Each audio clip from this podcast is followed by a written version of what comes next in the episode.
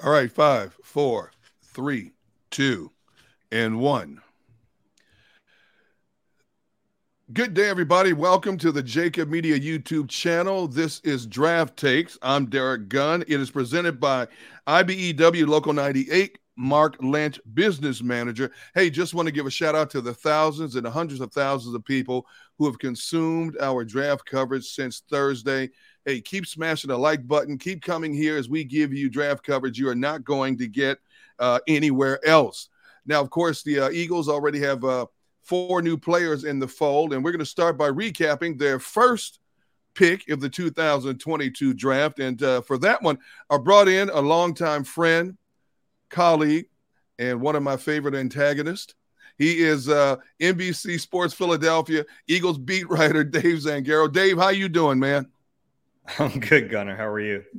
Good, man. So so let's go back to night one and hone in on that first draft pick. Uh, the big D tackle, Jordan Davis from Georgia. Every time we try to analyze what Howie is going to do, we come to find that we really don't know what Howie is going to do. So the first question I have to ask you is how shocked were you that of, out of all the positions the Eagles needed, they decided to go with a mobile refrigerator with their first pick? honestly, I wasn't that surprised. Um, you can argue that there were other positions they need more, uh, and certainly that's a fair argument. I mean, they have some pretty glaring holes in their secondary right now that could use an edge rusher. Uh, so we know all that, but um, I, I, think we know that Howie gets attracted to special players, and the Jordan Davis thing is like there's no one like him. You know, it's it's kind of like how we talked about Kyle Pitts last year coming out. It's like, who do you even compare him to because he's such a special player? I mean, to me, Jordan Davis fits that even more than Pitts did a year ago. I mean, no one at 340 pounds should be running the 478. I mean, that, that shouldn't be physically possible. And this guy can do it. And uh, if if you look at it as all right, they drafted a run stuffing defensive tackle and they traded up, and it was a significant trade up to, to yep. move up two spots to get him. You can say, well, that's clearly not worth it. Uh, but they're banking on him being more than that. And, and some of it's a projection. I get that. Um, but you have to remember, it's not. Some, sometimes we talk about, you know, a player has a projection. Like Travon Walker, you're projecting him mm-hmm. because mm-hmm. he, he didn't do it at college and and the same thing with Jordan Davis. You're projecting these Georgia kids because they had such uh, limited roles on that defense because it was so good. You know, I mean, they could have them say, "All right, Jordan, eat double teams, stuff the run. We'll get you out of there on third down," and that's what they did. He only played 25 snaps a game last year. Uh, so, it, on one hand, you're like, "All right, can he do more at the next level?" And you have to try to figure out if he can. And then you look at his athleticism and you think, yeah, I I think he can. There's some projection there, but it's not boomer bust. I'd be yeah. completely shocked if if Jordan Davis ends up being a bust in the NFL if he can't play. I mean, to me, his floor is an elite level run stuffer. Yep. The only thing we're projecting is his pass rush ability. How much can he give you above mm-hmm. the run stuffing? So it's if you take a run stuffer at 13 overall, it's probably not a good value pick but he's not going to be a bust. He's just not. The, the thing I like about it, even though I thought they would go with another edge rusher or maybe even hone in on a corner, but we all knew that the premier so-called cornerback situation was a lot thinner this year than it had been in recent years, is the fact that even though he's a first-round pick, there's pressure on him to produce, but not as much pressure to step right in and be the man because you have two high-priced Pro Bowlers in front of him who are going to be great mentors from him when he does assume a more significant role. Yeah, and the thing with that position is he's going to play. You know, you can look yeah. at the second round pick and think, well, if everything goes well this year, Cam Jurgens isn't going to play, um, which is yeah. we're not talking about that pick, but that's the way you can look at that one. And if you're upset mm-hmm. about that one, I understand it more because you know, if, if Kelce's healthy, Jurgens is going to be sitting on the bench. Sure. But we know Jordan Davis is going to play. He's going to rotate in, and that's a pretty good rotation. And you have to remember that that's four deep now. They have Cox, Hargrave, yep. Jordan Davis, and Milton Williams. I wonder if they mm-hmm. don't start sliding Milton out a little bit more on the edge, uh, just given his versatility And now that you have Jordan Davis in there, I, I think that makes some sense. Um, he's just a good player. And I think that if we look at the premier positions in the first round, I think the Eagles would have been in on them. I think they would have been in on one of the yeah. cornerbacks. I think they would have been in on one of the edge rushers. But the way they went off the board, it didn't really mm-hmm. work. I mean, you had Stingley go really early, then you had Sauce go. And once you got past those two corners, the value wasn't there. Mm-hmm. Uh, the edge rushers, if Thibodeaux would have had a real slide, I think that would have been in play. Uh, and that didn't happen. I mean, I think that the two players that were would have been available in that range that they didn't get. Now they they traded up. So when they traded up, you thought it's probably Jordan Davis or it's Kyle Hamilton. Right. If they would have drafted Kyle Hamilton, I would have had no problems with it. I think he's going to be a really good player. But it gets back to the way they value positions. And if they had Jordan Davis and Kyle Hamilton close to each other, we know which way they're going to go. They've been very honest about that forever, and they traded up to get Jordan Davis. Now, would I have done it? I don't know. Mm. Um, I, I like the pick, but they could have sat there at 15 and got Jermaine Johnson. Mm-hmm. You know, and you still had all these. So they're banking on Jordan Davis being a special kind of player. He has that ability. It's we'll see if he becomes that. Do you think the price was too steep uh, to get a player like Davis? It was steep. Uh, you know, if you look at like the the value chart, it was more than you had to. But look, if that's their guy, to me, you don't worry about giving up fifth round picks if you're going up to get a game changer. If you're going up to get a guy you think can be a cornerstone of your franchise, fine. You know, if you have to give up, what was it, um, two two of their fifth round picks and and and the four, like you yeah. do it. It's it's not ideal, especially in this draft because they really did like the mid round value in this draft class. You have to remember, so many kids stayed an extra year, and it wasn't the top guys who stayed. It was uh, the players who really thought they could benefit from having an extra year in college. So this is a day three is is going to be a good day in this draft, and, and the undrafted class is going to be good. So they gave up pretty valuable picks to move up, but like I said, if you're getting a player you think is a cornerstone difference maker, the guy who's going to yeah. replace Fletcher Cox, you do it. And really, it's funny, their first two picks are going to replace all time greats. Yeah. When you look at their, their Jordan Davis is going to replace Fletcher Cox, and, and Cam Jurgens is going to replace Jason Kelce. Hmm. Do you think this is the beginning of the end for Fletcher Cox? Uh, he's in the final year of his deal. Uh, Hargrave is in the final year of his deal. One or both could be gone at the conclusion of the 2022 season. Yeah, you know, I, I think it still makes sense to extend Javon Hargrave. He's really good. Okay. I, you know, um, he, he's he's a better player than Fletch right now. He's younger than Fletch, and I, I, bringing Fletcher back for 14 million is a lot. Yeah, it is. You know, that's not. You know, that's a lot of money for a guy who, let's be honest, wasn't that good last year. He was still an above mm-hmm. average defensive tackle. He can still really do a lot of good things, but he wasn't what he once was. So we'll see. I mean, it, it might be overpaying Fletcher this year, and I I'm I'm okay with it in some ways because you're you're getting a, still a very good player who is important in that building. Right. I get all that, but the writing seems to be on the wall here that this is probably going to be his last season unless he wants to take a, a big discount next year and be a rotational player. Because if you have Hargrave back, and I, I want Jordan Davis to be a starter in year two. Yeah. Yeah. Ideally. And then you still have Milton Williams, who they're they're bullish on. So uh, we know that they care about the position and they want to keep it stocked. But my guess will be this is Fletcher's last year here. You guys had a chance to um, talk to Jordan Davis uh, by way of a conference call. Coming away, give me some of your impressions of him. I know it's only the initial introduction, but you know he looks like this big, happy-go-lucky guy. Uh, but give me your impressions of him. Yeah, he has a little mean streak on the field, though. Yeah, he, he's a mm-hmm. giant, by the way. He came in uh, for his press conference on Friday. He he's a mountain. I mean, he is he's enormous, and and we're around big people quite a right. bit. He he stands out among that crowd. Uh, I'm, I'm looking forward to seeing training camp and seeing him next to some of these other players. That's when you get a real good sense of it. Seeing him next to Jordan Mailata, who's taller, but uh, you know he he's a beefy dude, Jordan Davis. Uh, my my initial reactions uh, on Thursday night, it was cool. He was he was a little. Uh, you could tell his his head was spinning. He was excited. He thought he was going to end up in Baltimore. Um, just because they had the pick before the Eagles, and the Eagles yep. knew that they traded ahead of him. And you know, once the Eagles made the trade, he knew he was going to Philly.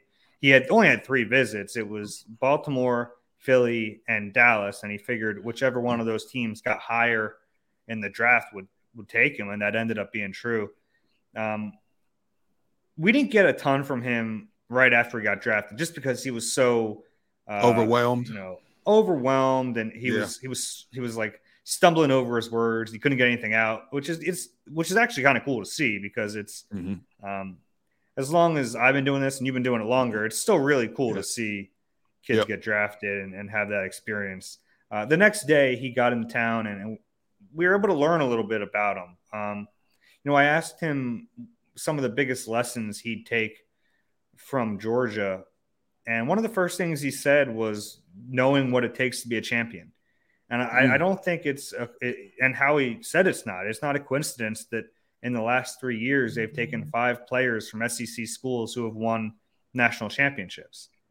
You know, uh, we're getting further away from the Super Bowl, and there are less and less of those guys who remember what it took to get there. So I know it's not an exact uh, correlation. I know it's not the same exact thing, but it takes a lot to win a championship in college too. So you have Jalen Hurts, DeVonta Smith, Landon Dickerson, Jordan Davis, and Kobe Dean, all with with championship rings, and mm-hmm. that's not that's not a coincidence. We talked about Howie learning his lessons. We had you on our Jakib Media YouTube show, Sports Take, with myself, Rob Ellis, and Barrett Brooks a few days ago, and we talked about Howie last year dipping into the premier college conference in all of football to take his first pick.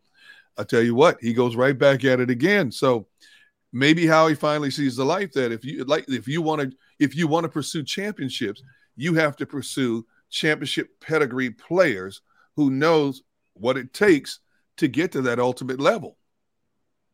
Yeah, and it's not a bad idea. Like we're, we're obviously it's a byproduct as you get guys who understand how to win, but you're also getting just very good players. You know, yeah. Oh my goodness, you're drafting players from these teams; they're very good, uh, and and that's not. I, I don't want to oversimplify it by just saying draft players from the SEC. Right. That's oversimplifying it, and you could do that and be successful, but there's talent elsewhere. Sure. There is. I mean, there's there's talent in, in every conference. There's talent even in like division two like you, you, there's talent out there there's talent in the fcs like you can find it um, and and it's up to them to do it but it is nice to see them go to the power conferences and draft players who are not just productive but have that taste of winning obviously the the measurables have to match at a certain yep. point too you can't just draft a guy because he was on a good team he has to be a good player and he has to fit what you do. Uh, but I think we're seeing a little bit of a shift, and I, that's a good thing. Mm-hmm. Um, Jordan Davis, one of the things that really jumped out at me was the fact that at the combine, this man at 340 pounds ran a 478, which was the fastest time for a man more than 300 pounds since 2006. If he can do that at, at, at 340 pounds, once he gets with the Eagles nutritionists and the training staff, do you think he could be even more effective, more explosive, quicker if he gets down to like 330 ish?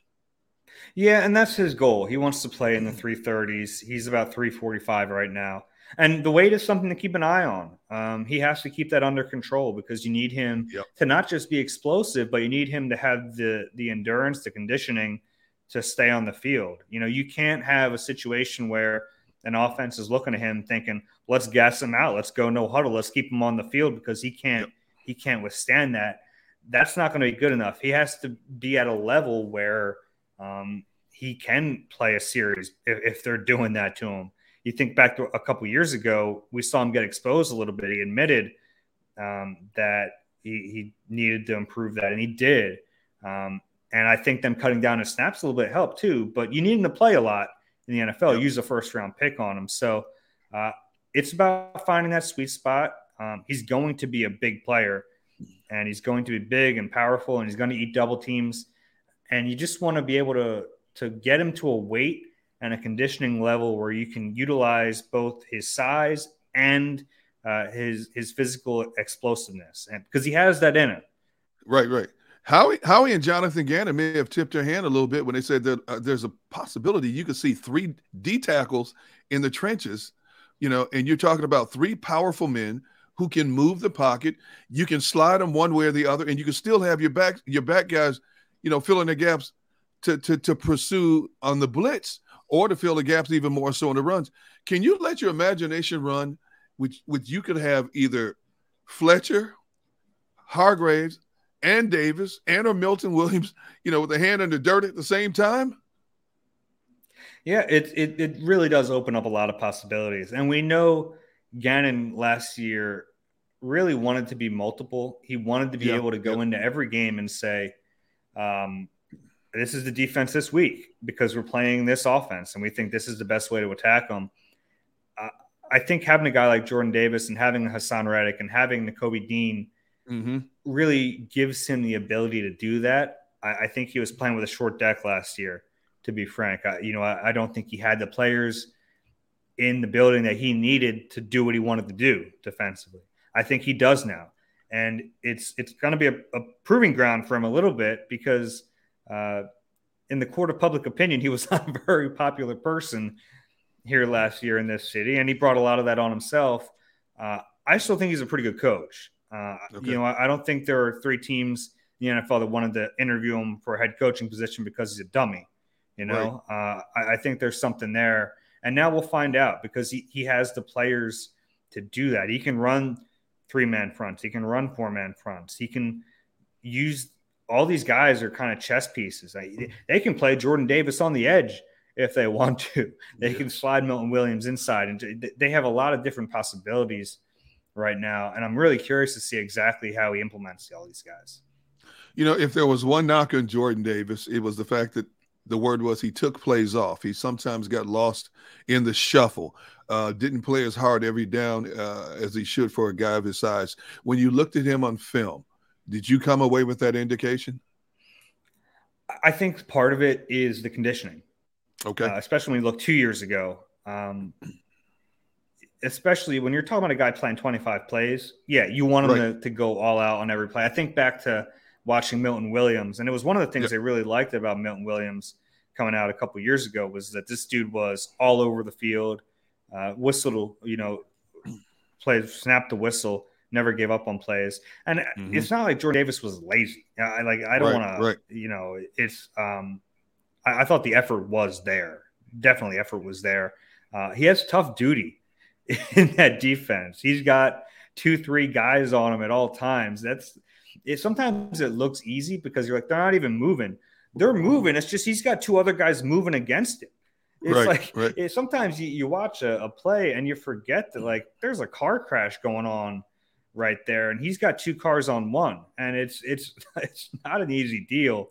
Uh, it can gas you out, um, and he's going to do that here. I mean, he if nothing else, he's and they're not they didn't draft him 13 overall to eat double teams. They didn't. Uh, that's not good enough, but right. he's going to get double teams, and it's going to free people up. I think back a few years ago, um, the Haloti Ngata year, what was left of Haloti Ngata when he played here, and, and we agree he, he didn't really have much tread left on the tires. Even he that year right. got double teamed a lot. When you just you have a massive human being like that, you have to send bodies their way. Um, the idea here is you have a massive body who can do everything. He can be explosive. He can get upfield, and he needs some refinement too. You know, it's you see this guy on a national championship team, and you think, and it's funny, you look, I, am off on a tangent here, but you look at that Georgia team, right? Right. And you say, right. uh, if you were just like, watch this team, who were the best players on that defense? You'd probably pick out Jordan Davis and Nakobe Dean, right? Mm-hmm. they're making plays out there. Wow. Um, and it, it, it's going to be fun to watch those two implemented now in this defense. But with Davis, he has some refinement to go. He's not a finished mm-hmm. product. Right. And that's exciting. And we'll see how Tracy Rocker, uh, the defensive line coach, back for a second season, which is like rare for the Eagles. That wasn't the last time they had a, a defensive line coach for two seasons in a row. That's right. It's going to take a lot. And, and he, it's going to fall on him and it's going to fall on Jeremiah Washburn, who is uh, the assistant D line coach. And it's going to fall on Fletcher and Javon Hargrave to get this guy to be a finished product because there's still room to grow. And I think that's mm-hmm. what's you, scary in some ways because you're projecting, but yep. it's also really exciting because he's already the best defensive player in the nation and he has a lot of room to grow. He is Dave Zangaro, NBC Sports Philadelphia. Follow him on all the social media platforms. Uh, he is one of the best of the best in his region in terms of covering the Philadelphia Eagles. And I'm happy, I may not say this again publicly, Dave, so listen closely. I'm happy to call him a colleague and more importantly, a friend. Until next time. All right.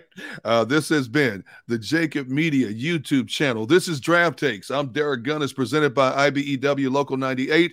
Mark Lynch, your business manager. Hey, don't forget to join us each and every day, Monday through Friday, on Sports Take from noon to 3 p.m. with Rob Ellis, Barrett Brooks, and myself as we cover all the sports in the tri-state region. Also, hey, don't forget to make your summer sports uh, summer plans right now at Ocean Casino Resort, the exclusive provider of all Jakib Media content. Go for the beach, go for the win. This is Draft Takes presented by IBEW Local 98. Mark Lynch, business manager for my man Dave Zangaro. I'm Derrick Gunn.